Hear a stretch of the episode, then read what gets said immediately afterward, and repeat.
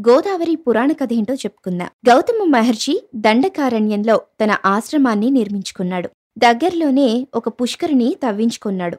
అందులో ఎప్పుడూ కూడా సమృద్ధిగా నీళ్ళుండేవి. పాడి పంటలతో ఆ మునివాటిక సస్యశ్యామలంగా ఉండేది. ఇదిలా ఉండగా ఆ ప్రాంతంలో తీవ్రమైన అనావృష్టి ఏర్పడింది. భూమి బీటలు వారింది. పంటలు పండలేదు. వాగులు వంకలు ఎండిపోయాయి. గుక్కెడు మంచినీళ్ళు కూడా దొరకక జనం అలమటించసాగారు.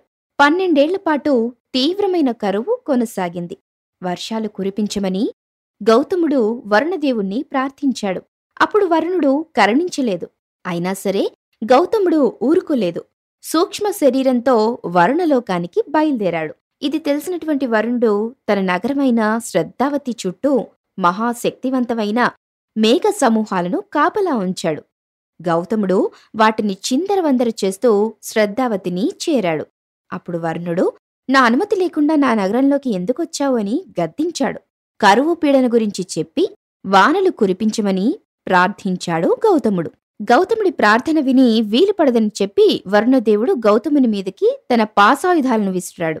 ఆ మెరుపు తీగలతోనే గౌతముడు వరుణుణ్ణి బంధించి తన ఆశ్రమానికి లాక్కు వెళ్ళిపోయాడు.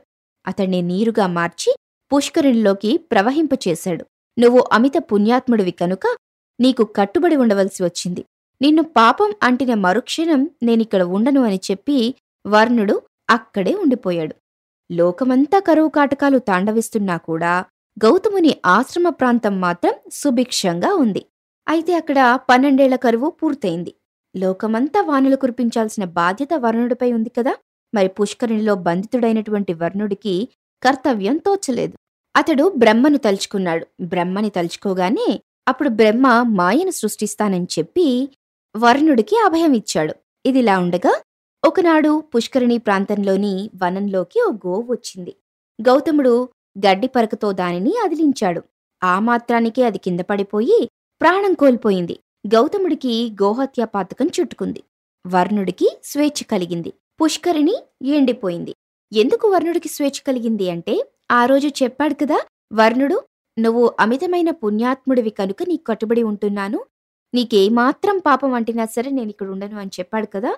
మరి అందుచేతనే గౌతముడికి గోహత్య పాతకం చుట్టుకునేసరికి వర్ణుడు ఆ బంధనాలన్నీ తొలగించుకుని తన లోకానికి వెళ్ళిపోయాడు.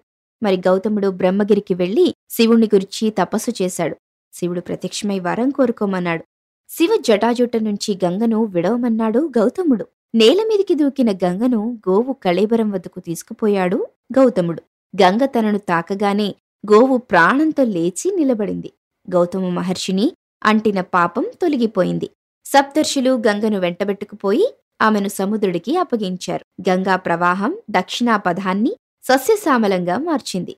గౌతముడి వల్ల ఏర్పడింది కనుక గౌతమి అని గోవును బతికించింది కనుక గోదావరి అని ఆ నదికి పేర్లు వచ్చాయి.